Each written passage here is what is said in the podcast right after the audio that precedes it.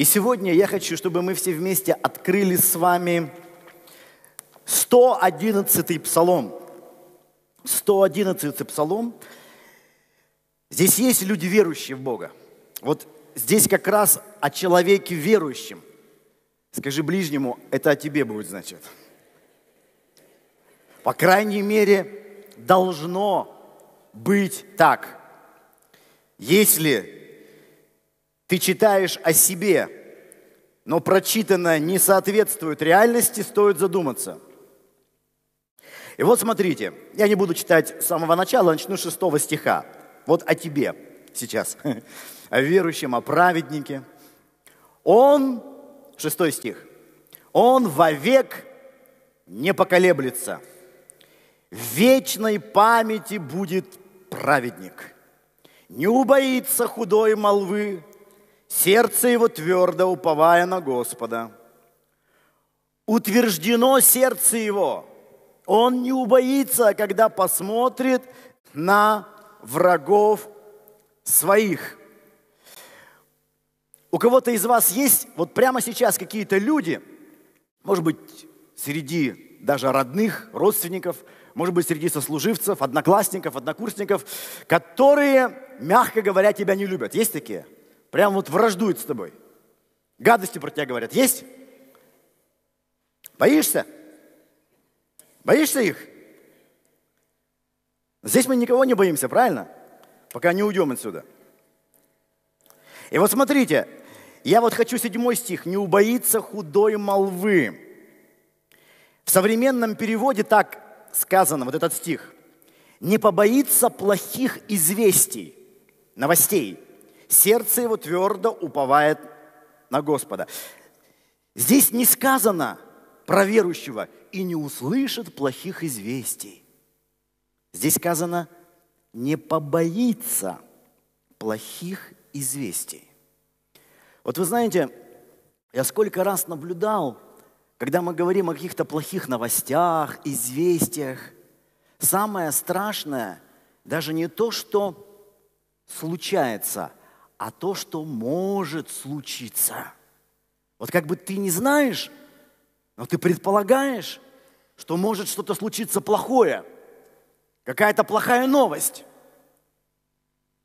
И тебе уже как-то внутри становится неуютно. У вас бывало такое?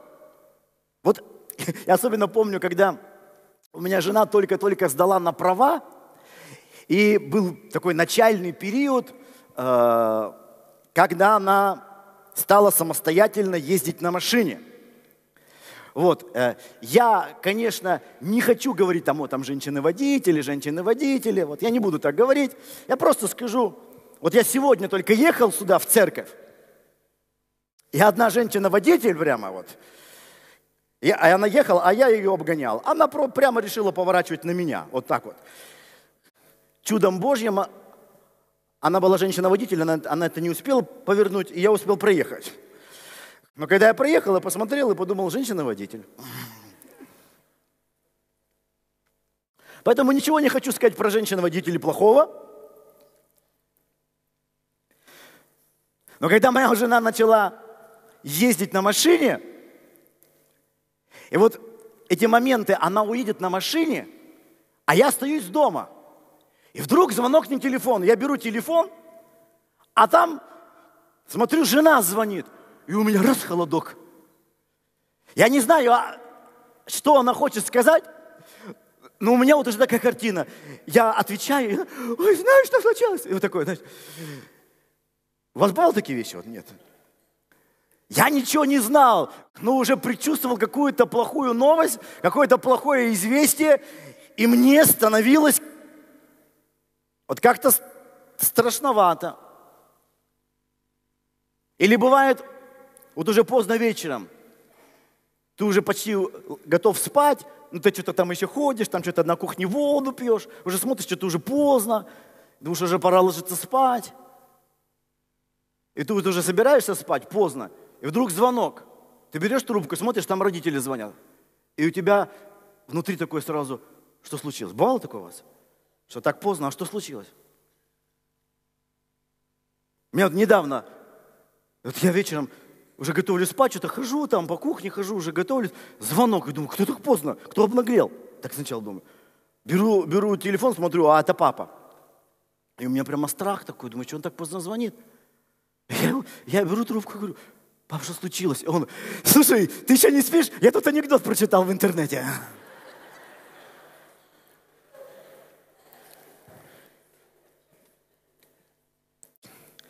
Я хохотал больше нервно, а не от смешного его а, анекдота. Мужчины после определенного возраста интересными становятся такими. То есть вот бывает сердце, сердце э, э, сжимается. Я бы еще рассказал, как мама мне э, иногда звонит, но мама здесь сидит, я не буду ничего говорить. Но тоже смешно.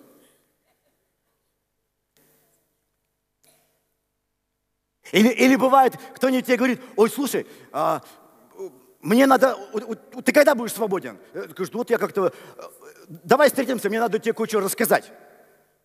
И ты такой думаешь, что он хочет мне рассказать?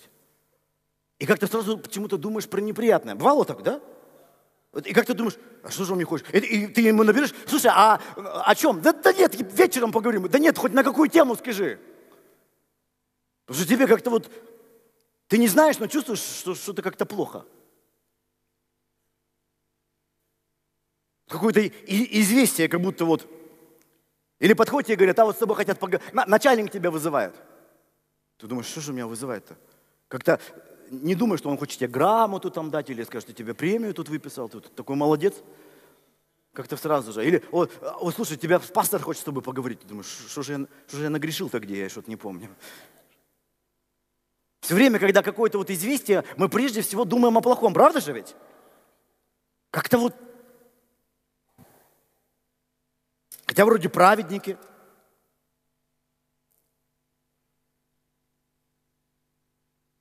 И бывает такое даже состояние, я помню, у меня оно было в конце 90-х годов, когда, помните, а, а, местные средства массовой информации очень сильно полюбили нашу церковь. Они, они как четвертый канал, какие-то сюжеты делали про нас. Газеты писали. Я не знаю, сейчас есть эти всякие уральские рабочие, вечерний Екатеринбург. Вот, помните, раньше такие газеты были? Сейчас нету их? Есть они? Вот писали, помните, про нас они всякие, там психологи про нас писали –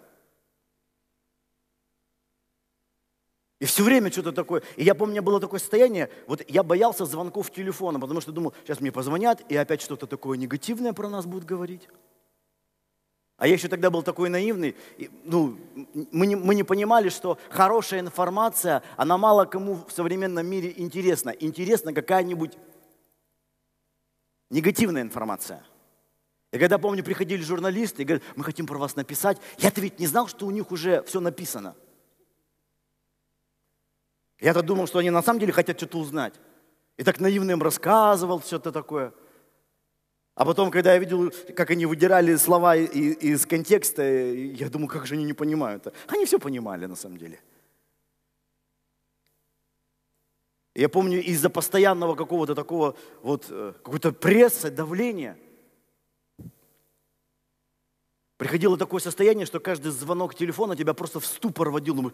Думаешь, что, что случилось? И страшно было от каждого звонка телефона. Я думаю, ни у одного у меня были такие состояния, да? Думаешь, что еще плохого? То есть не знаешь, но думаешь, что что-то наверняка, что-то наверняка еще плохое будет. Однако вот посмотрите,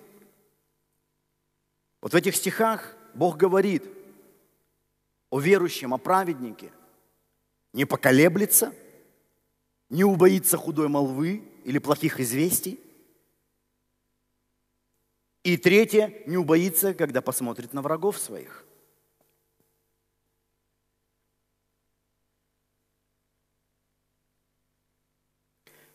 И в Ветхом Завете очень яркий есть пример. Вот как по-разному в жизни верующих. Мы сталкиваемся с худыми известиями, с худой молвой. И вот давайте откроем сначала книгу «Исход», третью главу.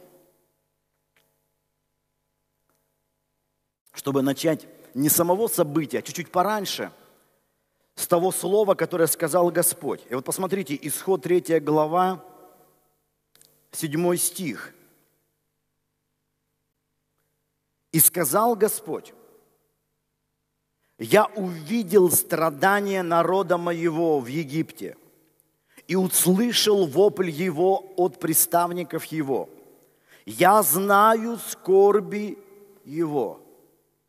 И иду избавить его от руки египтян и вывести его из земли сей в землю хорошую и пространную, где течет молоко и мед, в землю Хананеев, Хитеев, Амареев, Ферезеев, Евеев и Евусеев.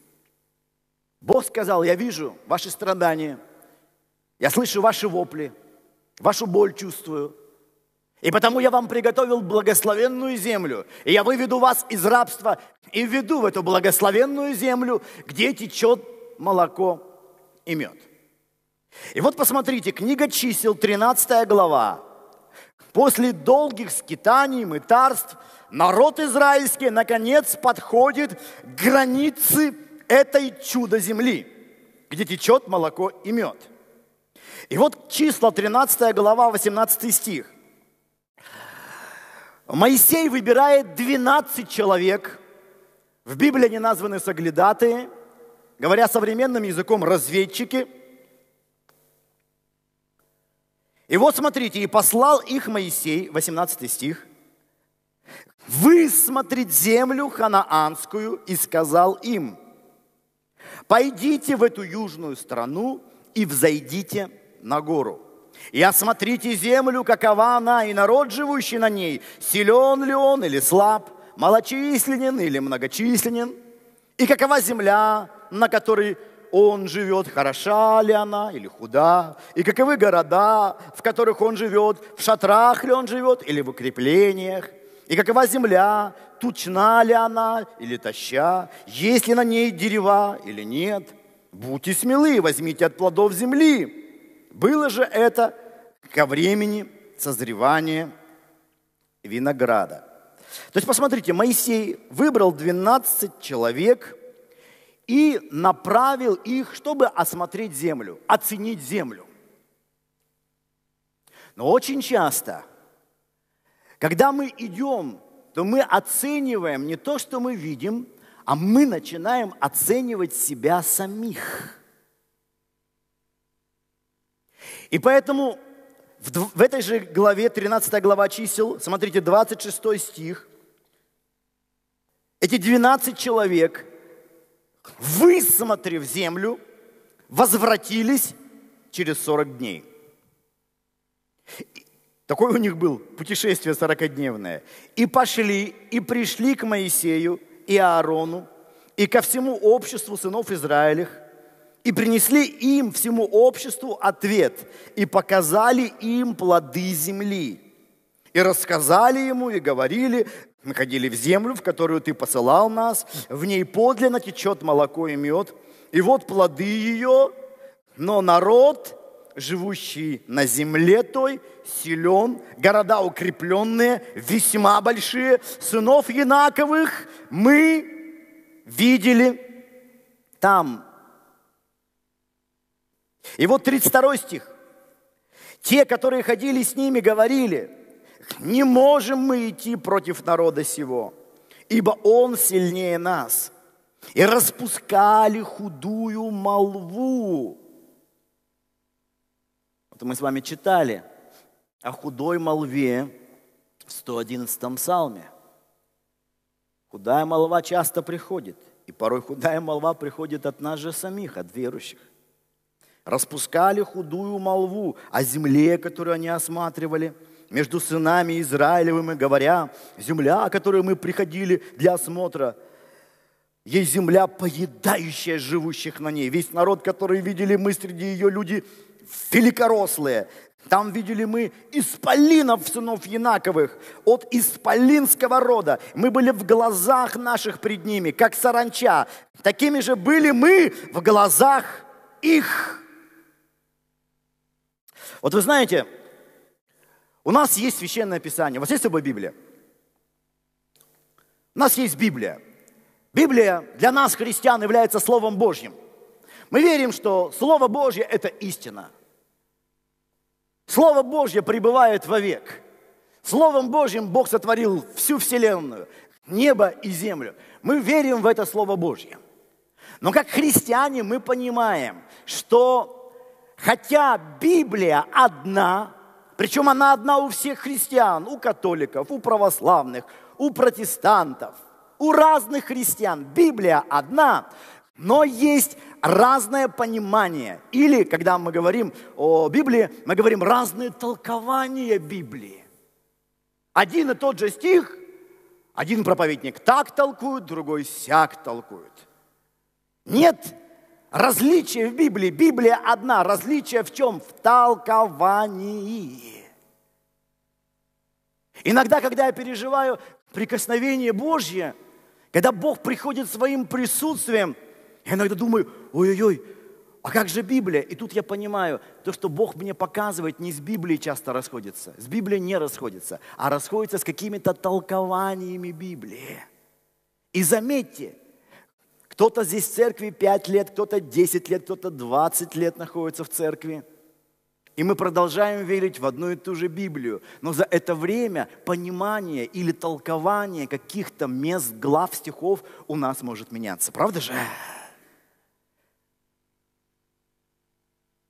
И вот точно так же в нашей жизни есть ситуации, а есть толкование ситуации. И на одни и те же ситуации люди реагируют по-разному. Почему? Потому что ситуация и восприятие этой ситуации, толкование этой ситуации не одно и то же. И чаще всего мы боимся не ситуаций, мы боимся наших толкований этой ситуации. Когда эти 12 разведчиков пошли осмотреть землю, как раз написано, было время собирать виноград. И они взяли, там написано, виноградную кисть. И виноградную кисть понесли двое человек. Сегодня вот два человека, несущие на палке одну огромную виноградную кисть, даже является символ туризма Израиля. Трудно представить. Я видел виноград, я видел большой виноград, но представить себе такую гроздь, что ее должны нести два здоровенных мужчины, трудно. Огромная гроздь.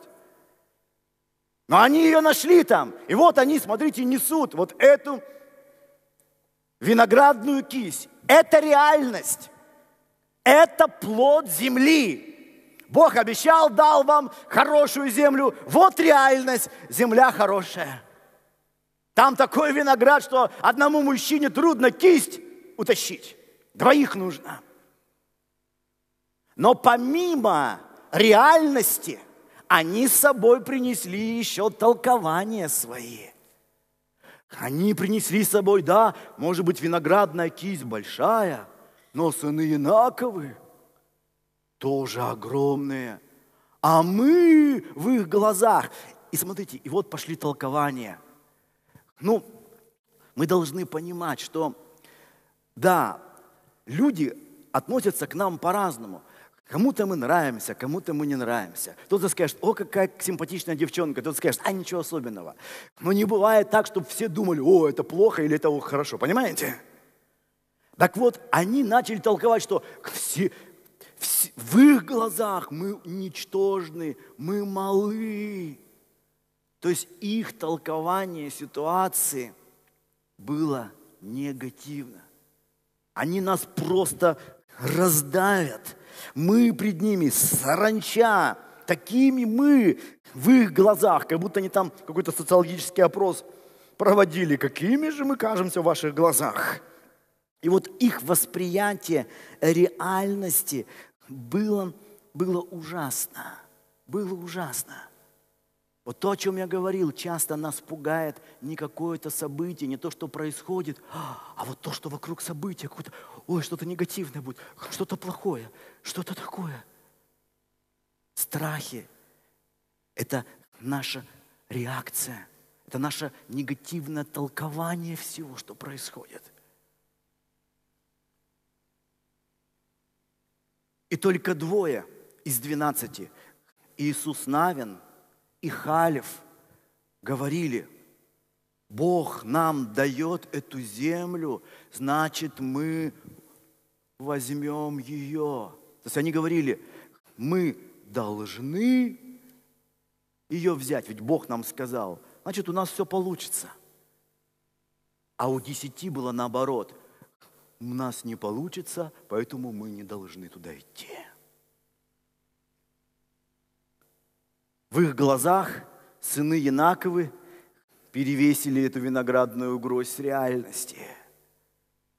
Точно так же у нас вот есть какая-то информация, есть наше восприятие информации. Что окажется тяжелее? Но помимо всего прочего, есть еще и Господь. Бог нас, конечно, посылает видеть реальность. Если ты хочешь где-то устроиться, работать, ты должен видеть реальность. Это нормально. Посмотри, иди, оцени. Хочешь заняться бизнесом, оцени ту сферу. Но дьявол прежде всего, он тебе начинает не сферу, потому что Моисей же, он, он не говорил, оцените свои силы. Нет, Моисей так не говорил. Моисей не говорил, подумайте, сможем ли мы их завоевать, а смотрите, способны ли мы завоевать. Нет, Моисей так не говорил им. Моисей не давал им команды оценивать себя самих и потенциал Израиля. Моисей им сказал просто осмотреть землю.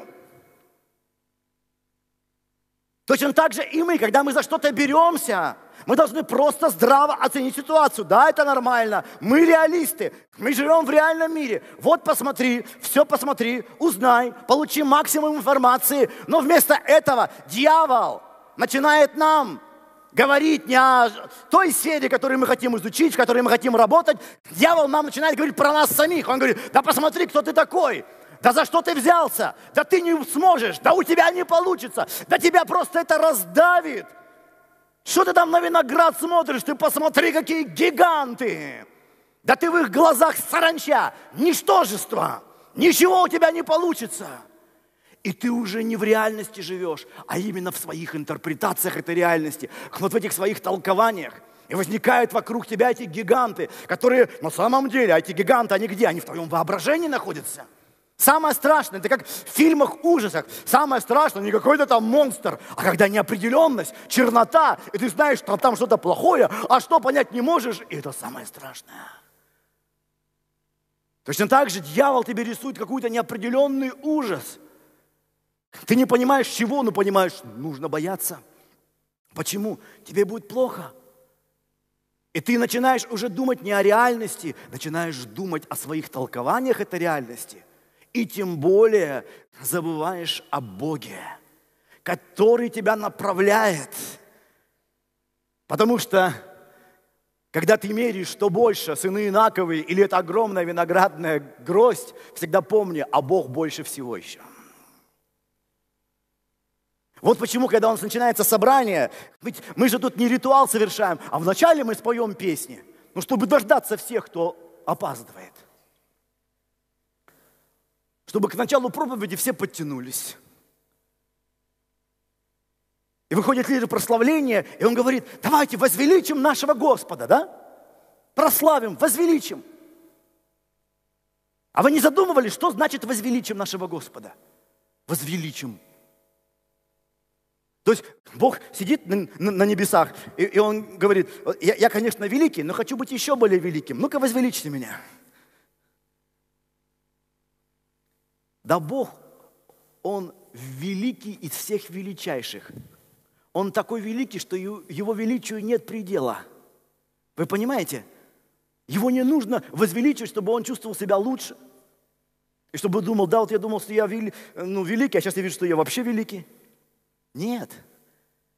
Когда мы говорим о возвеличивании Бога, мы не увеличиваем Бога. Бог и так безразмерный Бог. Возвеличивание, знаешь, оно скоро все, знаете, что напоминает? Линзу, увеличительное стекло. Когда вот, знаешь, есть что-то, и ты берешь увеличительное стекло, увеличительное стекло, оно не увеличивает вещь, оно делает ее более видной для тебя. Когда мы возвеличиваем Бога, мы Бога не увеличиваем. Мы просто для себя начинаем осознавать, насколько Он велик и безграничен. Потому что мы так живем, да, Бог велик, ну да, Бог все может, да, конечно. Бог творит всего, да, аминь. Но во время прославления мы словно берем увеличительное стекло, и то, что мы хорошо знаем, мы увеличиваем для своего восприятия.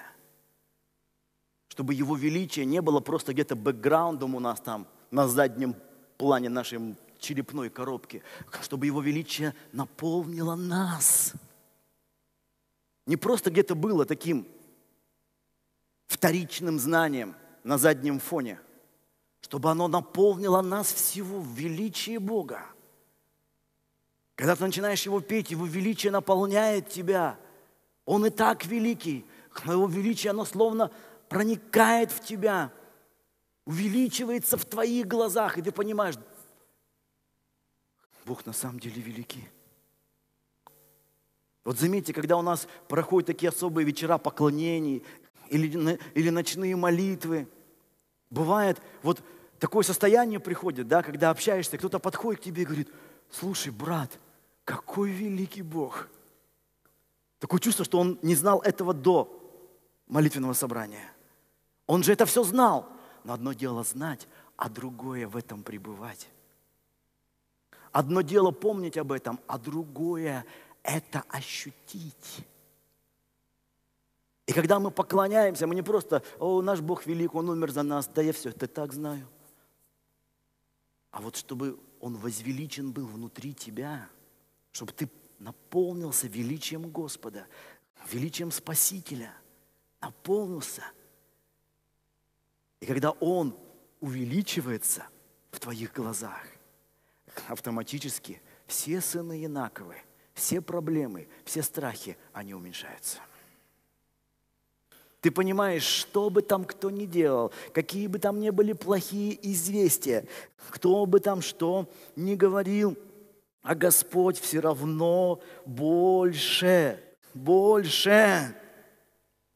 Что бы ни происходило. И, дорогие, это необходимо делать постоянно, не просто по воскресеньям. Мы не должны возвеличивать Господа каждый день. Вот я думаю, не случайно, смотрите, направили 12 человек. Сколько из этих 12 говорили, мы сможем, все получится? Сколько? Я только что говорил. Двое. А сколько говорили, плохо, нас раздавят? Десять. Вот примерно такое соотношение в нашем мышлении – когда мы сталкиваемся с разными ситуациями, из 12 10 будут негативные. Нас не, у тебя не получится, ты не сможешь, тебя раздавят, ты не пройдешь конкурс, э, с тобой не захотят разговаривать, ты ничего не получишь. И только из 12 две мысли будут, что все хорошо будет. Я не знаю почему. Так устроена наша греховная плоть. Но, как правило, когда мы не знаем до конца и домысливаем, то почему-то, как правило, домысливание, 10, 10 домысливаний будут плохие, и только две будут нормальные. Прежде всего, когда мы начинаем, ой, телефон зазвонил, о, поздно вечером кто-то не позвонил. 10 из 12 твоя мысль будет, что-то плохое, у кого-то стряслось, какая-то негативная информация, даже отвечать не хочу. Так происходит. И мы постоянно вот встречаемся с этими страхами, порождаемые нашими всевозможными домысливаниями. Иногда некоторым людям так страшно бывает. Думаешь, да быстрее бы это уже совершилось. Вот эта неопределенность, да не знаю, как что там будет, быстрее бы уже. Он что-то сказал мне, что он хочет сказать. Я не знаю, что он хочет сказать, быстрее бы сказал хоть что-то. То я не могу, мне так плохо.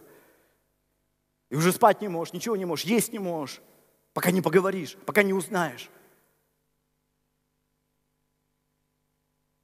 Поэтому и говорят, что наше время – это время стрессов, время усталых людей. Чем мы так устаем? Чем? Мы живем в городе, да у нас физическая активность на минимуме. Мы мало двигаемся, мало физической работы – но мы все время усталые, как будто Екатеринбург – это город пахарей и животноводов такое. Как с утра мы все в 6 утра на пашню, вечером приходим. Да нет. Просидел весь день в офисе, пил кофе, приехал домой усталый. Почему? Это усталость от наших постоянных стрессовых домысливаний. 10 из 12 негативно – негативно. И ты постоянно борешься с негативными мыслями, с негативными восприятиями, с негативными толкованиями, с негативными интерпретациями. Они постоянно приходят к тебе, и ты так устаешь. Ты так устаешь. Ты разбитый становишься.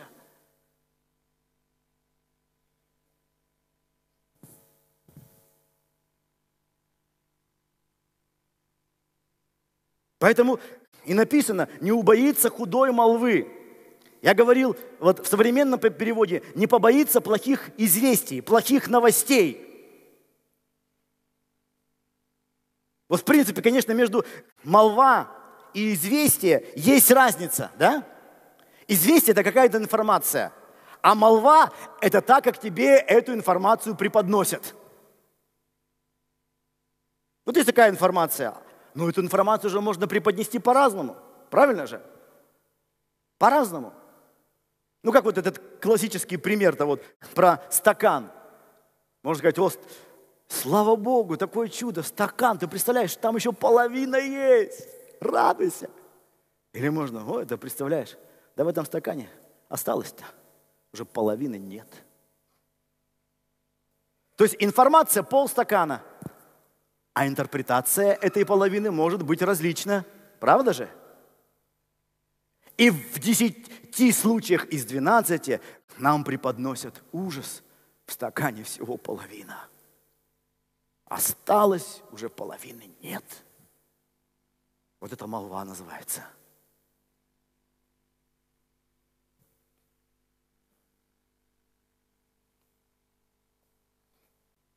И, как правило, люди всегда домысливают свою молву к любой информации, о которой нам говорят – и, как правило, это молва со знаком минус, а не со знаком плюс. И это приходит на нас, приходит на нас. И в итоге молва победила. Плохая молва, негативная молва развернула израильский народ от обетованной земли –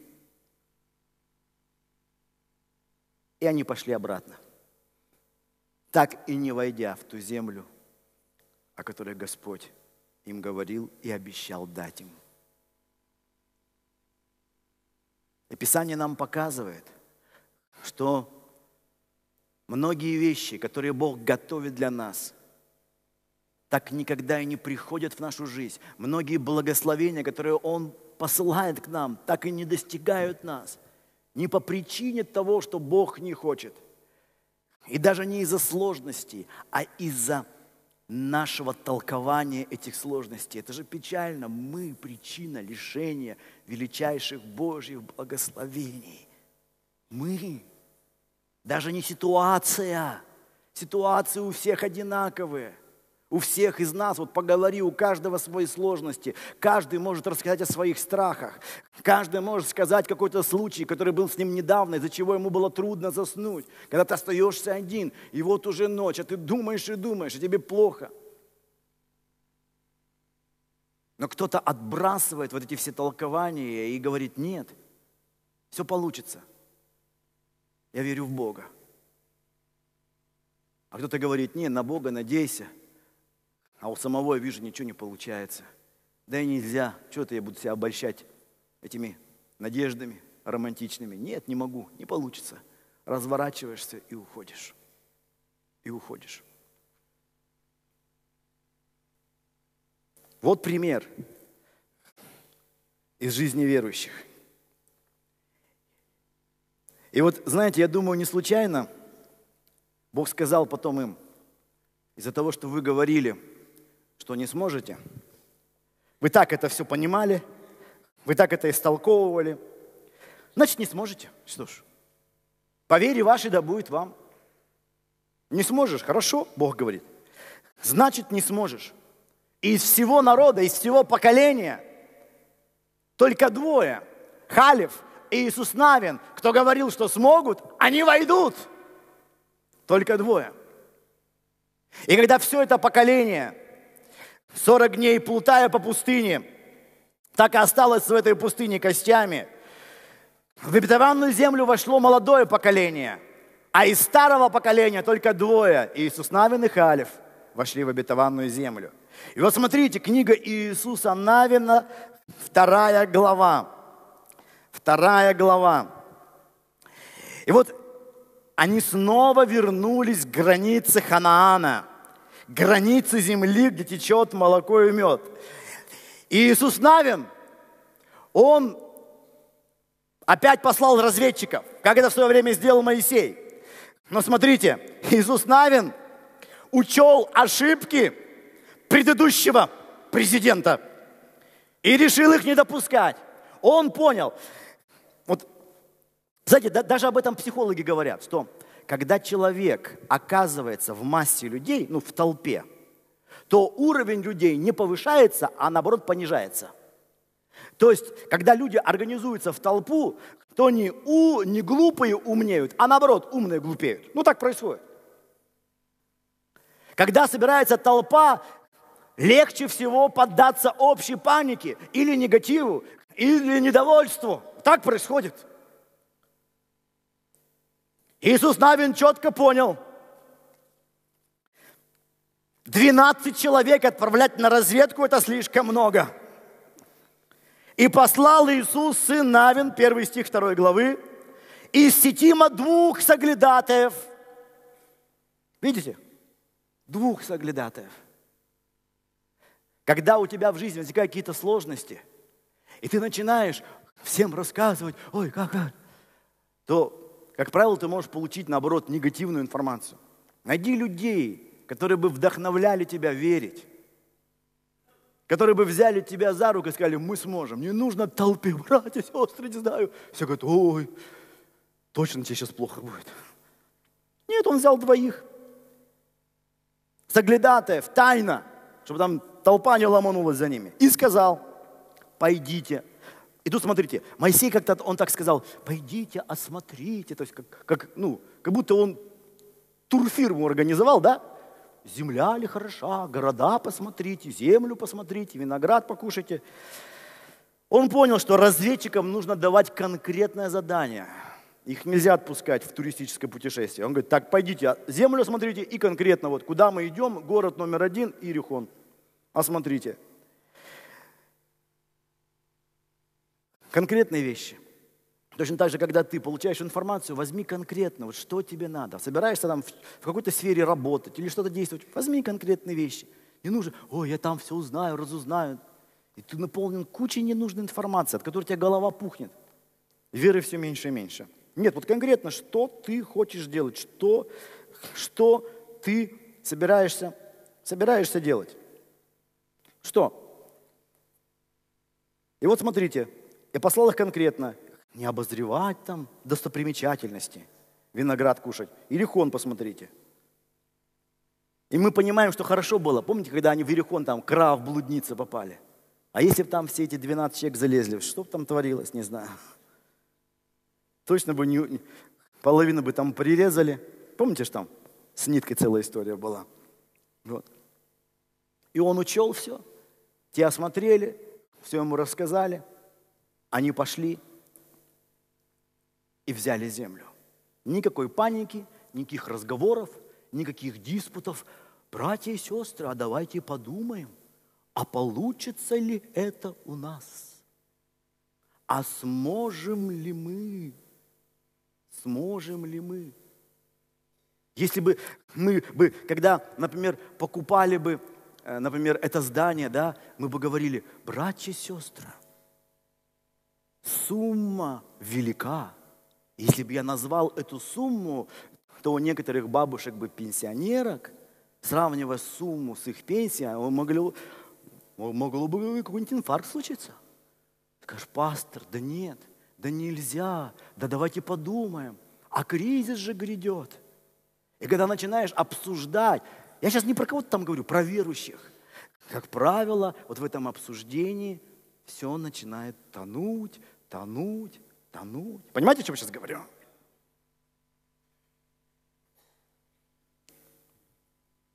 Поэтому Иисус Навин, идите, осмотрите, что там с Иерихоном, все конкретно.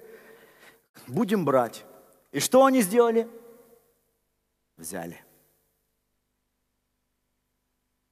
И все было, все было иначе. Все было иначе. И вот точно так же у нас. Каждого перед нами есть какой-то путь, которым нас ведет Господь.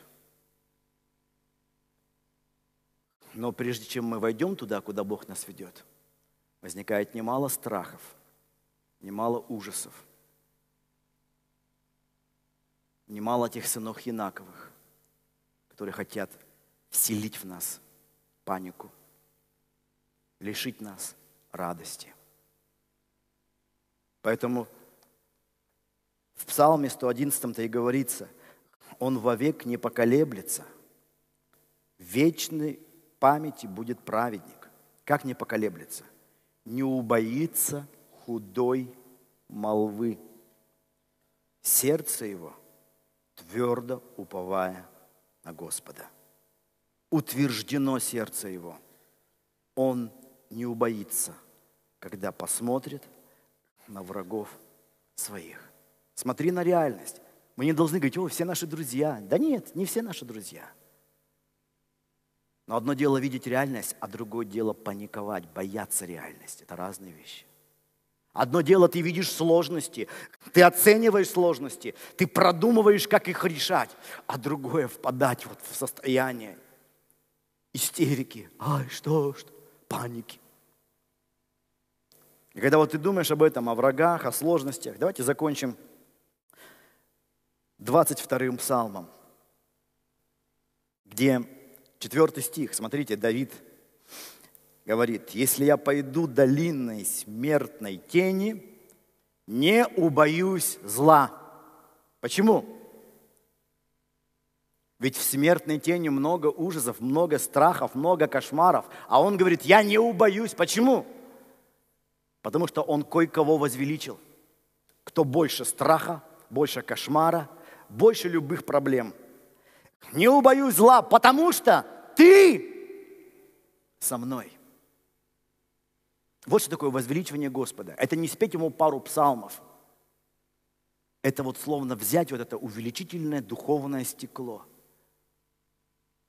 чтобы для тебя Божья реальность увеличилась в размере, чтобы ты ее мог получше разглядеть, чтобы эта реальность наполнила тебя до предела – наполнила твое сердце, наполнила твой разум.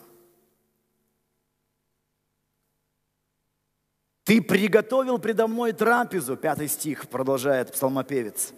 Веду врагов моих, умастил елеем голову мою, чаша моя преисполнена. И вот в Библии очень часто чаша, сосуд, это символ самого человека. Вот мы как сосуд – чем мы наполнены. Нас можно наполнить страхом, нас можно наполнить верой. Ты можешь быть наполнен кошмаром, а можешь быть наполнен радостью. Ты можешь быть до краев наполнен депрессией, а можешь быть наполнен миром. Чем ты наполняешь свою жизнь? 10 из 12 наполнились ужасом. Видя то же самое, тех же самых сынов Янаковых, двое из 12 были наполнены верой. Мы все видим одно, одни проблемы, одни сложности, одни ситуации, толкования разные. Если наше толкование ситуации зависит от нашей веры в Бога, от нашего возвеличивания Господа, то мы наполняемся, наша жизнь, наша чаша наполняется им. А кто перед ним устоит? Вот почему, когда Божье присутствие приходит, у тебя вера, потому что Он наполняет тебя, а ты понимаешь, что пред Господом все враги расточатся, а Он наполняет тебя, каждую твою клеточку. Чаша твоя преисполнена. И вот смотрите, шестой стих, последний стих в этом псалме. Так благость и милость да сопровождают меня – во все дни жизни моей, и я прибуду в доме Господнем многие дни. И вот вы знаете, сталкиваясь с трудной ситуацией, с проблемами, со сложностями, у тебя приходит куча всяких советчиков, которые пытаются что тебе говорить, нет, у тебя не получится, нет, лучше развернуться, нет, лучше там сдаться, может быть, не для тебя. Будь не как Моисей, не создавай вокруг себя толпу из этих голосов, которые на перебой тебе что-то говорят. Возьми двоих. Скажешь, кто эти двое? Благость и милость. Да сопровождают меня, пишет Давид, во все дни жизни моей. И тогда я прибуду в доме Господнем многие дни. В современном переводе так сказано. Да прибудут со мной. Вот два твоих спутника. Два соглядатая, которых ты должен направлять пред собой. Да прибудут со мной доброта и любовь все время, пока я жив. В доме Господнем я поселюсь на долгие дни – Сколько мы видели примеров, когда люди были в Доме Божьем, и их не стало в Доме Божьем. Дьявол пытается сделать все, чтобы вывести тебя из Дома Божьего, вывести тебя из церкви, вывести тебя из божественной семьи. Ведь каждый, становясь христианином, он же мыслит, что это все навсегда. Но почему-то не у всех навсегда получается. Да потому что вокруг нас много, которые пытаются нам говорить, советовать. И в конце концов, немало людей, которые разворачиваются от пути Божьего, от призвания Божьего, от предназначения Божьего и уходят в пустыню. Но чтобы прибыть все дни своей жизни в Доме Божьем, оставь всего двоих – благость и милость. Или, как написано в современном переводе, доброта и любовь. Любовь, которая все превозмогает, все покрывает, всему верит. Благость, милость, доброта Божья, которая наполнена его сердце. Написано, Бог благ и многомилостив. Благ и многомилостив. Когда ты направляешь благость и милость в этом Божье сердце, Бог благой, и Бог есть любовь. И ты учишься каждую ситуацию своей жизни, в том числе сложную – в том числе запутанную, в том числе проблемную. Ты учишься ее расценивать с Божьей помощью, потому что Он велик. Тебе даже не нужно думать, гроздь виноградная или сыны Инаковы, что тяжелее, что больше. Ты понимаешь, Бог больше всего. Мы идем туда не потому, что гроздь для нас все-таки весомее, чем сыны Инаковы. Мы идем туда, потому что Бог больше всего. Бог больше всего.